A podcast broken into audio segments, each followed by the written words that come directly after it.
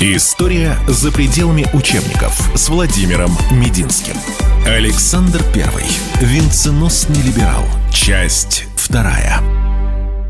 Александр таким образом признает право владения землей за всеми свободными сословиями. Крепостное право было фактически ликвидировано, ну, с целым рядом оговорок, экспериментально в Прибалтике, в Азейском крае. Правда, это не было сделано так в лоб.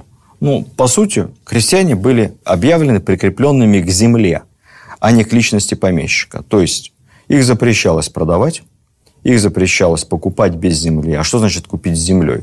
Ну, то есть, фактически ты приобретал офис вместе с арендатором. А земля-то обрабатывалась конкретными крестьянами на конкретных договорных отношениях. Причем эти договорные отношения, поскольку земля-то принадлежит хозяину, не крестьянам, договорные отношения тоже проговаривались. Не более двух дней барщины, если это частная земля, в неделю.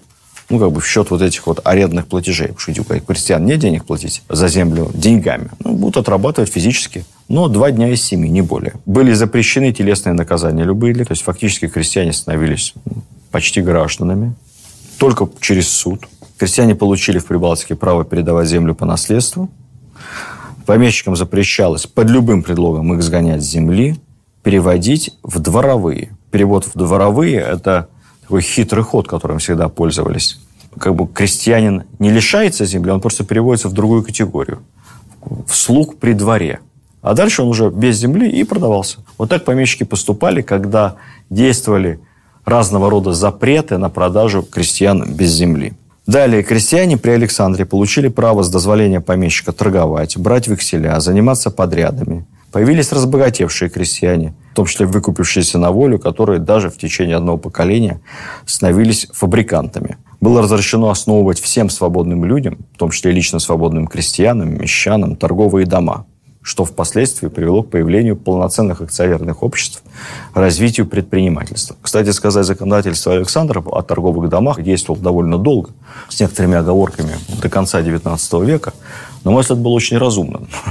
В чем-то даже разумнее сегодняшнего, потому что европейская система ограниченной ответственности, вот эта limited ответственность, она удобна для владельцев предприятия, дольщиков и покупателей, эта система не всегда благоприятна. При Александре бизнес-модель в стране была следующая. Было два типа товариществ. Товарищество, ну, то есть предприятие, давайте по-нашему назовем это.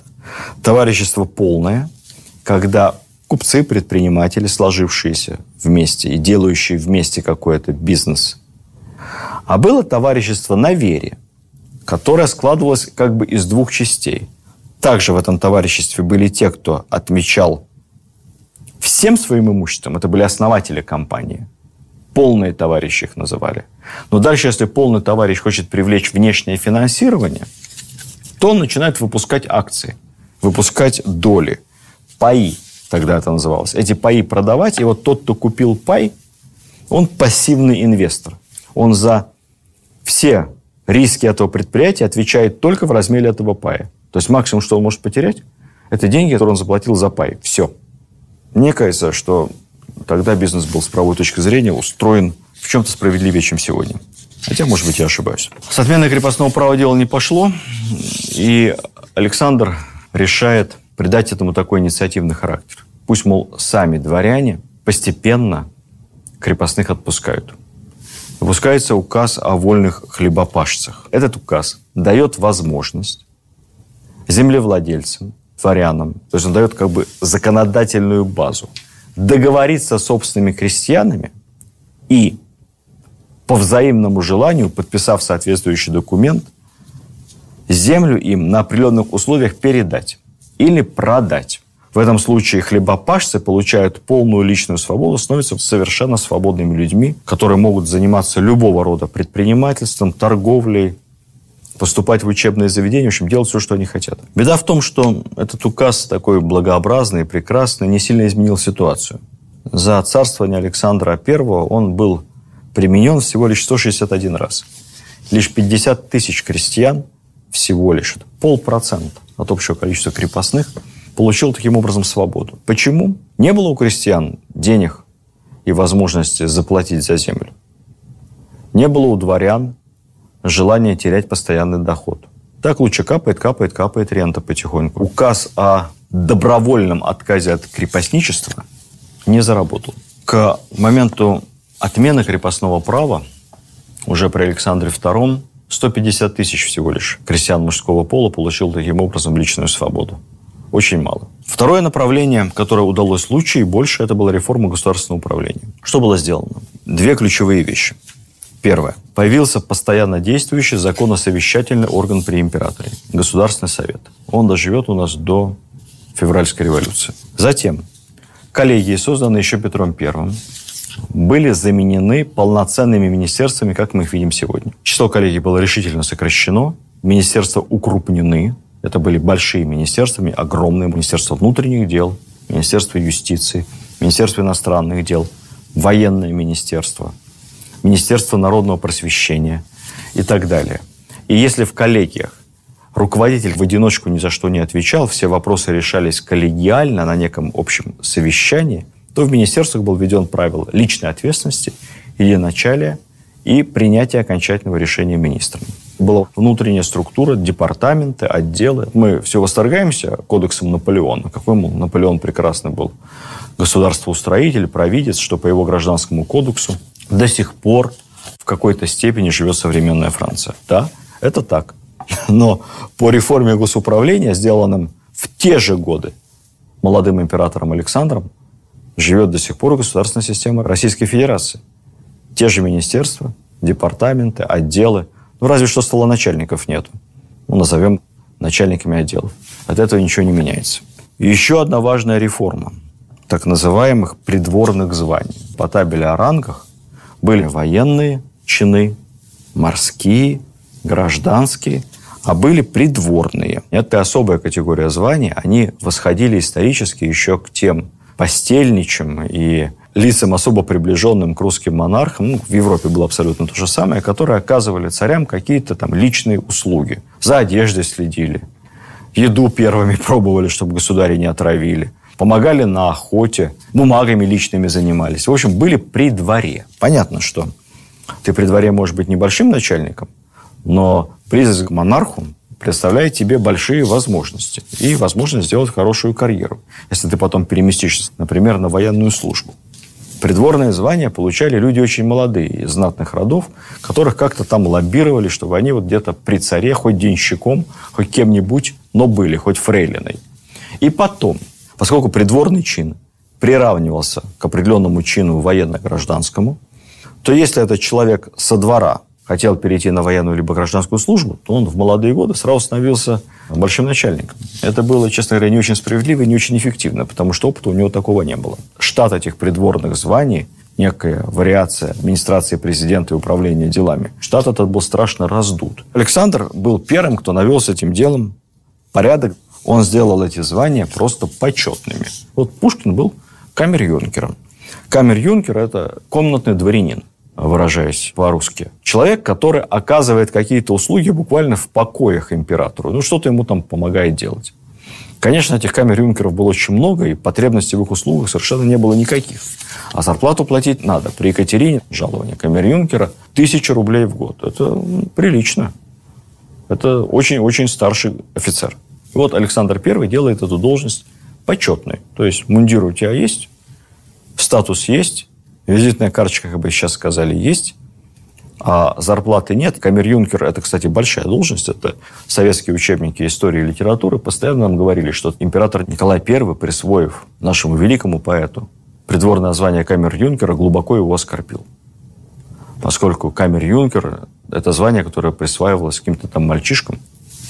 Ему дали это звание в начале 30-х. Пушкину было где-то 30 плюс. Ну, тоже не старик совсем. Полная ерунда, я вам скажу. Это очень серьезное звание придворное. Если бы сохранилась до Александровская система, когда с чином камер-юнкера можно было перейти в армию, то Пушкин бы перешел на генеральскую должность. Камер-юнкер – это старше полковника, чуть ниже генерала. Это серьезно. Во-вторых, Пушкин-то не был особо каким-то выдающимся карьеристом. Это не Горчаков. Царскосельского лицея выпускались сразу с присвоением определенного класса. В этом была особенность этого элитного учебного заведения. И максимум можно было получить, по-моему, даже девятый класс. Это класс титулярного советника, перепрыгнув. То есть не 14, не 13, сразу девятый. Но для этого надо быть отличником и иметь хорошие оценки не только по успеваемости, но и по поведению. Пушкина, как мы знаем, с вами были проблемы в Царскосельском лицее и с поведением, и с некоторыми предметами по учебе. Поэтому, как Александр Сергеевич наш великий не пыжился, но он был выпущен не с девятым классом, как Горчаков, будущий канцлер Российской империи, а только с десятым классом. Это коллежский секретарь. Это тоже очень даже немало. Но все-таки не максимум возможного.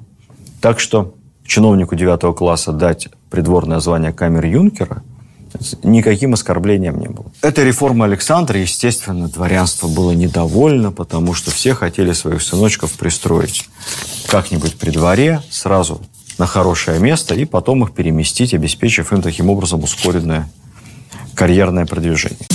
История за пределами учебников с Владимиром Мединским. Александр I. Венценосный либерал. Часть вторая.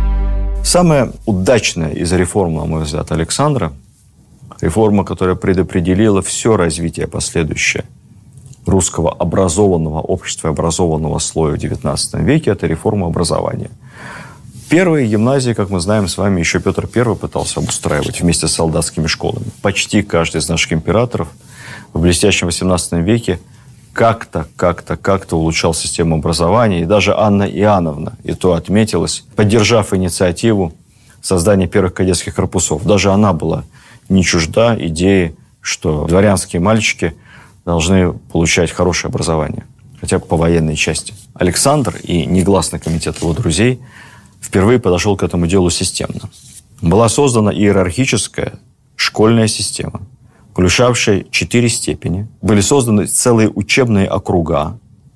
И система эта была следующая. Во главе стояло Министерство просвещения. Кстати, первым министром просвещения был бывший фаворит Екатерины Великой Петр Заводовский. То есть у него в фаворитах были толковые люди и помимо Потемкина с Орловым. Министерство просвещения. Под Министерством просвещения, но весьма относительно под университет. Университетов всего было шесть. Добавилось к Московскому университету еще пять при Александре. Дербский, Веленский. Ну, указ о создании Дербского был при Павле, но организован университет был уже при Александре. Далее Казанский, Харьковский, а также, ну, как москвич не могу не поиронизировать, появился и Санкт-Петербургский университет, преобразованный из Петербургского пединститута. Традиция превращать институты в университеты, она еще от Александра у нас идет. Итого, шесть университетов. Эти университеты – это как бы мини-республики. Они получают государственное финансирование, обучение в них практически бесплатное, если ты умудряешься туда попасть. Это полное самоуправление. То есть университет сам выбирает ректора, сам выбирает, назначает профессуру. Более того, университет стоит как бы во главе пирамиды учебного округа, и под университетом закреплены гимназии. И директоров этих гимназий, преподаватели в этих гимназиях также назначают с ведома согласия и по рекомендации университета. То, что Александр не смог сделать в масштабах страны, он решил сделать в масштабах просвещенной ее части, чтобы люди таким образом привыкали к свободе. Далее университет сам определяет, какой заниматься научной работой, чему учить, как учить, какие организовывать факультеты. Никогда с той поры, после Александра, в российской истории не было университетов большей свободы в дни Александровых прекрасное начало. Она только сокращалась по сей день. Под университетами гимназии. В гимназиях изначально, по-моему, учили на протяжении первое время шести лет, потом продлили до семи. Гимназии тоже бесплатные. Гимназия открыта для приема не только дворянских детей, а детей любых сословий вплоть тех же вольных хлебопашцев, лично свободных крестьян, лишь бы он смог там учиться. Выдержал. Очень тяжелая программа. Древние языки. Под гимназиями дальше уездные училища. Это три года обучения. Уездное училище, по нашим меркам, это школа восьмилетка. Ну, примерно вот так можно сказать. Кстати, и по программе, и по тяжести. Это современная школа восьмилетка. А под уездными училищами приходские училища при каждом церковном приходе, где учатся, в принципе, абсолютно все – даже дети крепостных крестьян. Ну, если хотят туда пойти, учатся чтению, основам грамоты, в общем, читать, писать. Таким образом, программа от приходского училища, начальная школа по нашим меркам, далее уездное училище восьмилетка, гимназия, это больше гораздо, чем десятилетка, на десятилетка и первый курс института – и далее университет, в университете три года обучения, эта программа логически простроена. То есть каждый раз повышается определенным образом. Ты можешь пройти все эти ступеньки и получить как бы, идеальное образование. Было и одно эксклюзивное учебное заведение в качестве эксперимента – Царскосельский, впоследствии, кстати, имени Александра, Александровский лицей. Это закрытое заведение только для потомственных дворян. Брали туда ребят примерно с 10-12 лет. То есть они, конечно, уже умели читать и писать, но, наверное, через домашнее образование главным образом. Потому что, конечно, дворяне в уездное училище не рвались. Предназначались выпускники Царскосельского лицея очень немногочисленного для будущего несения государственной службы. То есть это подготовка высококлассных чиновников. Находился он в прямом личном подчинении министра просвещения. Все воспитанники на полном казенном содержании, обучение 6 лет, очень интенсивная программа. То есть они заканчивали лицей где-то в возрасте от 18 до 20 лет. Но к этому моменту это считалось высшим образованием. Он сразу получал очень высокий чин и мог сразу уйти на работу в любое министерство, ведомство, канцелярию. С определенными оговорками, наверное, мог поступить на военную службу, но такой задачи перед лицеистами не ставилось. Лицеисты – это подготовка элитных чиновников, элитных государственных служащих. Условием обучения в лицее было то, что на протяжении не менее чем 6 лет ты потом отработаешь в каком-то министерстве или ведомстве. Это фактически система государственного распределения. Кстати сказать, может быть, будет вам интересно, какие были факультеты тогда в университетах. В этом отношении было очень строго. И такого странного разнообразия факультетов, как мы видим сегодня в университетском образовании, десятки факультетов во многих университетах, узкоспециализированные, как мне кажется, сильно дублирующие друг друга. Такого раньше не было. Как правило, факультета было четыре. Физмат, ну, назывался немножко по-другому, но по сути физмат. Медицинский факультет, филологический факультет, широкий спектр гуманитарных наук. И четвертый факультет назывался довольно своеобразно. Он мог быть факультетом нравственных наук, факультетом политических наук или права, к слову сказать, широким образом для последующей государственной службы, ну или, может быть, работы в бизнесе. Тогда так это не называли. Давайте немного все-таки отвлечемся с вами, коль мы заговорили о реформе государственной службы. Обратим внимание на те предметы раритетные, которые у нас в студии. Вот мундир. Взгляните. Это очень важная вещь для чиновника и военного XIX века. Это век мундиров. Мундиры в России тогда носили не только военные, но и все абсолютно госслужащие. Носили все чиновники. Носили учащиеся и училищ, и университетов. Вообще, можно сказать, их носили все, кроме женщин, крестьян и священников. В мундире ходить было почетно. Мундир давал тебе и статус с таким воротником вы сутулиться-то не будете. Подбородок придется держать высоко. И красоту сразу было ясно, с кем имеешь дело. В мундире можно было прийти и на бал. Мечта всей молодежи носить красивый военный мундир. Кстати сказать, если офицера или генерала отправляли в отставку без права ношения мундира, это было страшнейшим позором. Как правило, наказанием за какие-то проступки. Если при Павле мундиры прошли первую такую стадию строгой регламентации, то при Александре они прошли, можно сказать, испытание модой. Они были перекроены по последнему слову французско-английской моды того времени. Мундиры были заужены, упразднены были всякого рода парики. Затем при Александре появились вот эти стоячие воротнички твердые и плечевые погоны и палеты.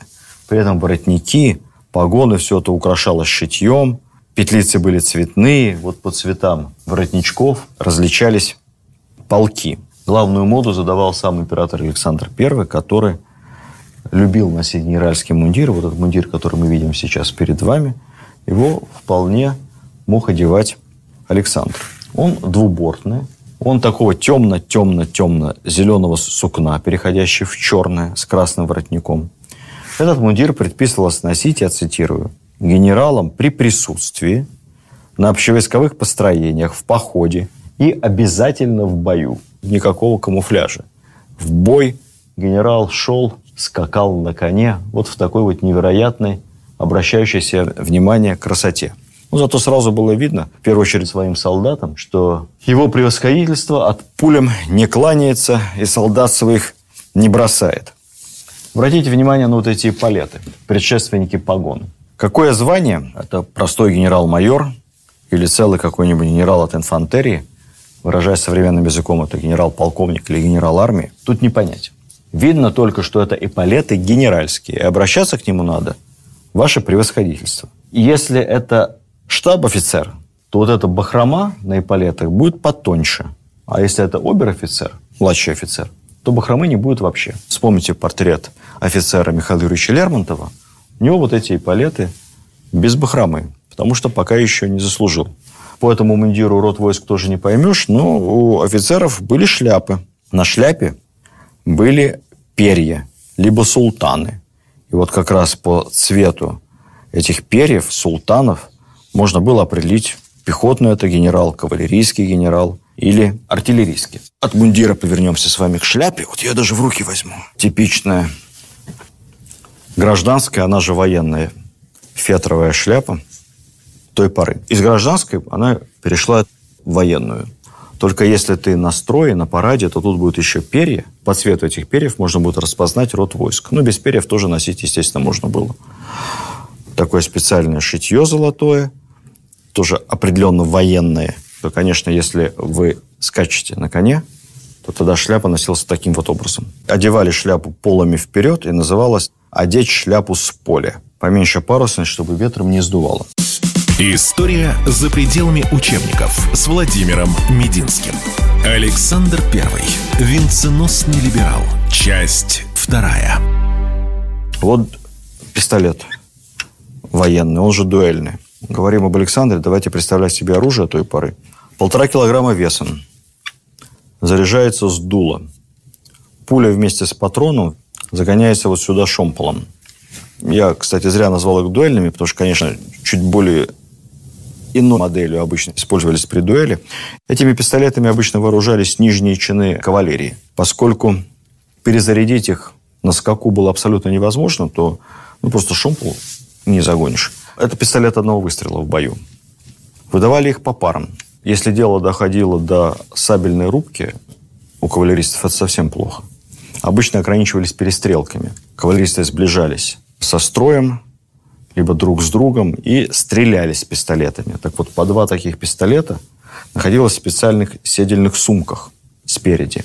Они были заряжены всегда, придерживались еще пыжами, естественно, пули, чтобы не вылетели. Так заботливо всегда эти седельные сумки были прикрыты специальной толстой материей, чтобы не промокли. Тяжело говорить о точности стрельбы из этих пистолетов. То есть есть некое подобие мушки, мне кажется, больше для красоты. Потому что пуля летела, убойная сила была ее метров 20. Но 20 метров ты уже не попадешь, она уходит в сторону. Поэтому скорее это метров стрельба такая метров до 10-12. Более-менее прицельная, когда ты понимаешь, куда стреляешь. Опять же, для опытного стрелька. Стреляли с двух рук, как обычно, с правой и с левой. Ну, а потом опять сабли наголо. Если попадала, наносила тяжелую рану, потому что здесь, чтобы вы понимали, диаметр круглой пули примерно полтора сантиметра. Это будет очень тяжелое ранение. Комитет общественного спасения проработал таким образом вместе с Александром пару лет. По мере того, как члены негласного комитета получали должности, кто-то стал министром, кто-то товарищем министра, но все равно фактически руководили они министерствами и целыми направлениями жизни российского общества. Естественно, необходимость в этой структуре отпала, собирался этот кружок друзей, соратников, единомышленников все реже, реже и реже. Я, кстати сказать, тут посмотрел, э, как закончили свою жизнь члены негласного комитета. Знаете, это довольно показательно. Молодых реформаторов. Граф Строганов, якобинец, революционер – с Парижа начал, в Париже он и закончит. Они все были богатыми людьми очень до нападения Наполеона. Он запишется в армию волонтером, будет командовать полком, корпусом, боевой офицер. Пройдет всю войну, все заграничные походы. Каким-то чудом графа Строганова не ранит ни вражеская пуля, ни ядра.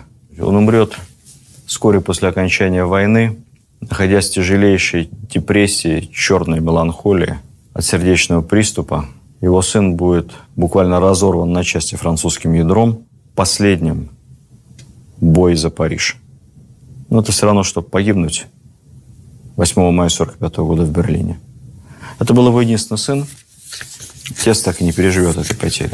Граф Кочубей сделает блестящую карьеру. Не только при Александре, но и потом при его младшем брате Николае. Станет и первым министром внутренних дел, и председателем Госсовета, и председателем комитета министров, а в конце своей жизни даже канцлером Российской империи. Станет одним из самых ярых консерваторов в правительстве Николая I. Ну, вот так.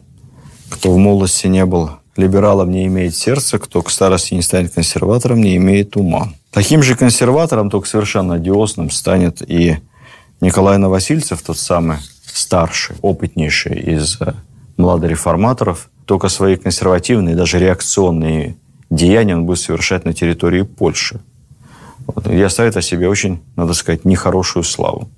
Самая поразительная судьба князя Адама Черторийского, ближайшего друга императора Александра. Он проживет очень долгую жизнь. После воцарения Николая I к нему вернется идея сражаться за независимость его первой родины, Польши. Он примет самое активное участие в польском восстании 1830-31 года. Восстание это будет подавлено.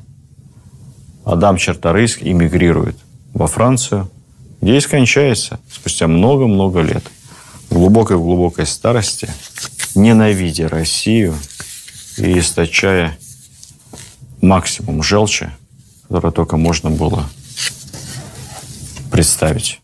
Ну, чтобы немного переключиться, давайте поговорим еще об Александре как человеке. Он ведь не только занимался реформами, но еще, как каждый из нас, имел какие-то бытовые, гастрономические и человеческие привычки. Я уже говорил о том, что Александр был человек невероятно аскетичный. И вот этот стиль непритязательности, скромности личной в семье Романовых был задан императором Александром. И Николай, и Александр II, и любивший русский самый скромный военный мундир, все время в нем ходивший в затоптанных сапогах, Александр III, ну даже Николай. Каждый из них лично всегда демонстрировали максимальную скромность. Вот этот стиль и задал Александр. В отличие от своих современников, монархов, других держав, он вообще никогда не носил никаких перстней, никаких украшений дорогих, никаких драгоценностей. Как его прапрадед Петр I платил сам себе зарплату, у Александра I была фиксированная сумма на личные расходы. Он всегда строго ее придерживался. Никогда не залезал в карман, как бы сейчас сказали, бюджета, хотя весь бюджет империи это был его личный карман по законам того времени. Нет, Александр давал пример всему дворянству, всей аристократии, как надо себя вести. Он спал в маленькой, очень бедно обставленной спальне, был очень-очень неприхотлив в еде. Питание у него было строгим, скромным, но здоровым.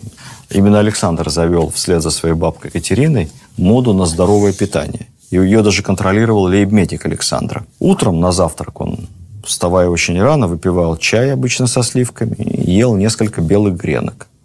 Затем гулял, либо работал. В 10-11 часов ему приносили фрукты, ягоды. Если была его любимая земляника. Очень любил землянику. Кстати сказать, фрукты и ягоды были на царском столе круглогодично, потому что у нас умели в оранжереях царского села, Гатчины, Ропши, да и в Москве выращивать любые заморские фрукты и ягоды. На обед ужин легкий суп, птицу, нежирное мясо. Перед сном стакан простокваши с черносливом или чай с медом. Из национальных блюд Александр очень любил ботвинью. Это совершенно забытое сегодня блюдо, но максимально близко, наверное, к, можно сказать, холодному свекольнику по вкусу, либо к холодному борщу из щавеля зеленому. Это холодный суп на основе кваса со свекольной ботвой, щавелем, крапивой, зеленым луком и рыбой. Александр очень эту ботвинью любил, и однажды по рекомендации царя это блюдо сосуде специальном доставили английскому послу. Ну, английский повар плохо разбирался в русской национальных кушаньях, и он господину послу тщательно ботвинью разогрел. Царский подарок нельзя было отказаться. Можем себе представить, что чувствовал английский посол. Была у Александра еще одна слабость, но совершенно недорогостоящая по тем временам. Он очень любил красную и черную икру. Это недорогое кушание в те времена. Мы, конечно, все помним с вами классику. Икра заморская баклажанная. Наверное, было не совсем так. Но икра была доступным продуктом. Я вот э, очень люблю переводить цены, стараться сравнить, что сколько стоит в разное время. Сделать это практически невозможно, потому что разная цена труда, разная цена технологий, цена разных товаров. Но, наверное, самый показательный пример. Пушкин Александр Сергеевич вообще много зарабатывал, как поэт. И вполне мог позволить содержать свою большую семью, не получая особых доходов от своих небольших имений, снимать роскошную по сегодняшним меркам квартиру в центре Петербурга, иметь выезд, ну и так далее, и так далее, и так далее. Но вот если пересчитать гонорары Пушкина в черную икру по тем ценам, а потом эту черную икру продать в рублях по сегодняшним ценам, я к тому, что любовь Александра э, к икре не стоила российскому государству практически ничего. Но он любил посылать икру послам, в качестве подарка другим государям. Вот Наполеону как-то раз отправил. Ну, французы это же не лягушек готовить. Личный повар императора всех французов. Не знаю, что с икрой делать, он ее сварил и в таком вот вареном виде подал Бонапарту. В общем, получилось как с Ботвиньей. По легенде с Александром связано появление пожарских котлет. Помните, как писал, опять же, Александр Сергеевич, часто поминаемый, но все-таки это его время. На досуге отобедаю пожарского в торжке, жареных котлет отведай, и отправься налегке. По легенде, в Торжке именно как-то во время одной из своих поездок, в трактире, принадлежащем некому Пожарскому, Александр I заказал котлеты из телятины, которые значились в меню. Однако выяснилось, как всегда в последний момент, государи как-то у нас не боялись отравлений, поэтому спокойно могли позволить себе в ресторане заказать. В общем, телятины не было, под рукой была только курица, и трактирщик приказал срочно приготовить блюдо из куриного филе. Эти куриные котлеты так понравились царю, он поинтересовался рецептом и по фамилии владельца трактира назвал их пожарскими. То вот эту историю, по крайней мере, именно так рассказывают в этнографическом музее Торжка. Кто там не был, обязательно съездите. Это совершенно чудный город нашего Золотого кольца. История за пределами учебников с Владимиром Мединским. Александр I. Венценосный либерал. Часть вторая. Могу не рассказать вам еще об одной уникальной черте Александра, которая мне сильно напоминает ну, нашего очень известного, выдающегося государственного деятеля. Не буду называть фамилию, но прямо вот рассказываю об этом, его вижу. Александр был в части работы письменной, такой бумажной, бюрократической, маниакальным педантом. Он много работал за столом, много писал, много читал – у него была за столом маниакальная чистота. И строго определенное количество свежезаточенных гусиных перьев для подписи и заметок. Всегда бумаги разложены по ранжиру, по размеру, в строгом порядке. Входящие, исходящие, подготовленные резолюции, срочно-несрочно. Всегда в определенной части стола. На столе у Александра не должно было быть ни пылинки. На всякий случай всегда лежала специальная фланелевая бумага, если, не дай бог, император замечал хоть малейшую грязь, чтобы он мог стереть, любил порядок до такой степени, что мог прийти в раздражение, если бумаги на его столе лежали не под прямым углом, вот так вот, а хотя бы чуть-чуть вот перекошены. Помощники могли получить за это выговор. Ну, правда, очень вежливо. Александр был очень вежливым. Надо сказать, что его такой педантизм и уникальная аккуратность, эта аккуратность в том числе была у него и в одежде, абсолютно во всем, она в одной части пошла во вред – потому что Александр был искренне увлечен военным делом, и он любил военное дело, разбирался в этом. Но, конечно, была у него склонность к такой вот избыточной формализации. Вот, например, мы говорим о том, что Павел I любил там, прусскую военную форму, такие прусские порядки, шагистику, смотры. Поверьте мне, его сын Александр в этой части был еще хуже отца. Тоже обожал смотры, шагистику, мог часами наблюдать за тем, как маршируют, как выполняют уставные упражнения с оружием. Это прямо его успокаивало. Выражаясь иностранными языками, obsession Александра очень нехорошо себя проявила в момент организации военных поселений. Потому военные поселения, они все были такие правильные, ровные, организованные, все по часам – понятно, что кому заниматься. И эта идея военных поселений очень Александру нравилась. Мы об этом еще в следующий раз поговорим. Аракчеев очень не хотел заниматься военными поселениями. Но Александр заставил, потому что педант, Потому что в армии должен быть порядок. Ну и давайте подведем итоги нашего рассказа, сделаем кое-какие выводы и обобщения. Знаете, вот вся наша история, что 18 век, что 19, ну, про 20 я еще не говорю, это такое чередование. Закрутили гайки, отпустили. Реакция, которая на самом деле может быть совсем не реакция, как у Павла. Мы ее так воспринимаем. Оттепель. Вот у Александра получилось очень интересно, потому что первый период его правления он раскручивал гайки, это как бы оттепель. А потом, после войны 812 года, после триумфа Венского конгресса, взятия Парижа, потом пошло потихоньку все наоборот. Опять начал закручивать. В этом противоречии, в общем, проявляется и то сложное отношение, которое к Александру испытывали и историки, и мы с вами, и даже его современники. Вначале они все воспринимали его с восторгом, с умилением. Знаете, там перестройка, гласность, все это прекрасно. Потом вроде бы как реформы буксуют. Потом вообще он стал другим, как казалось, восторженной общественности. Начинается разочарование.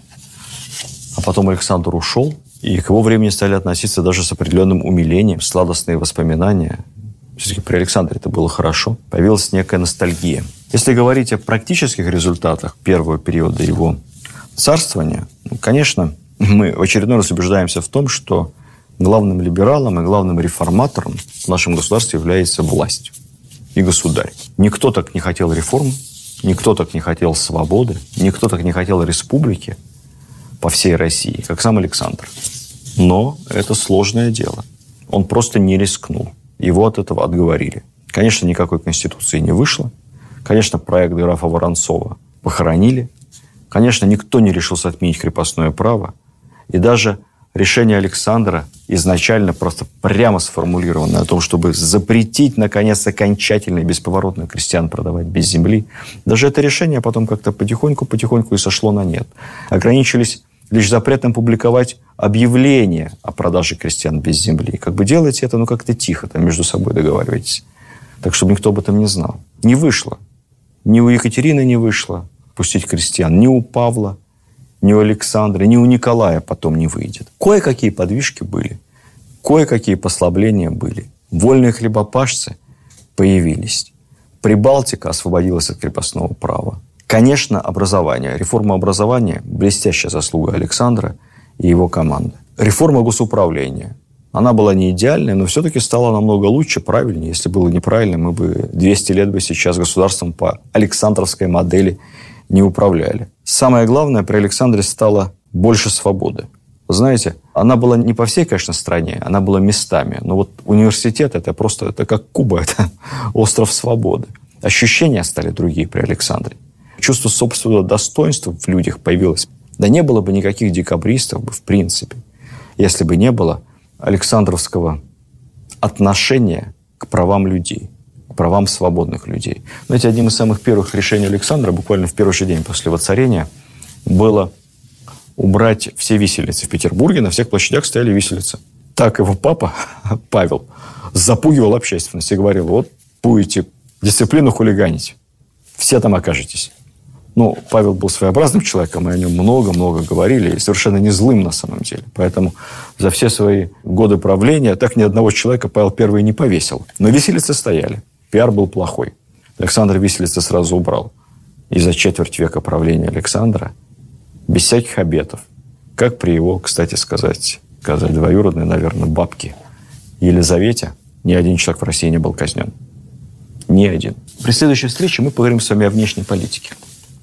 Мы, конечно, не будем рассказывать про наполеоновские войны, про войну 812 года, потому что это невозможно. И все равно всего не расскажешь. И у нас очень много, на самом деле, замечательных авторов. Те, кто интересуется деталями, знают, где найти информацию. Но я хочу вот на такой момент обратить ваше внимание. Вы знаете, среди идей Александровских реформ была идея невмешательства во внутренние дела других стран. Ведь он с самого начала подписал мирное соглашение с Францией и тут же помирился с Англией.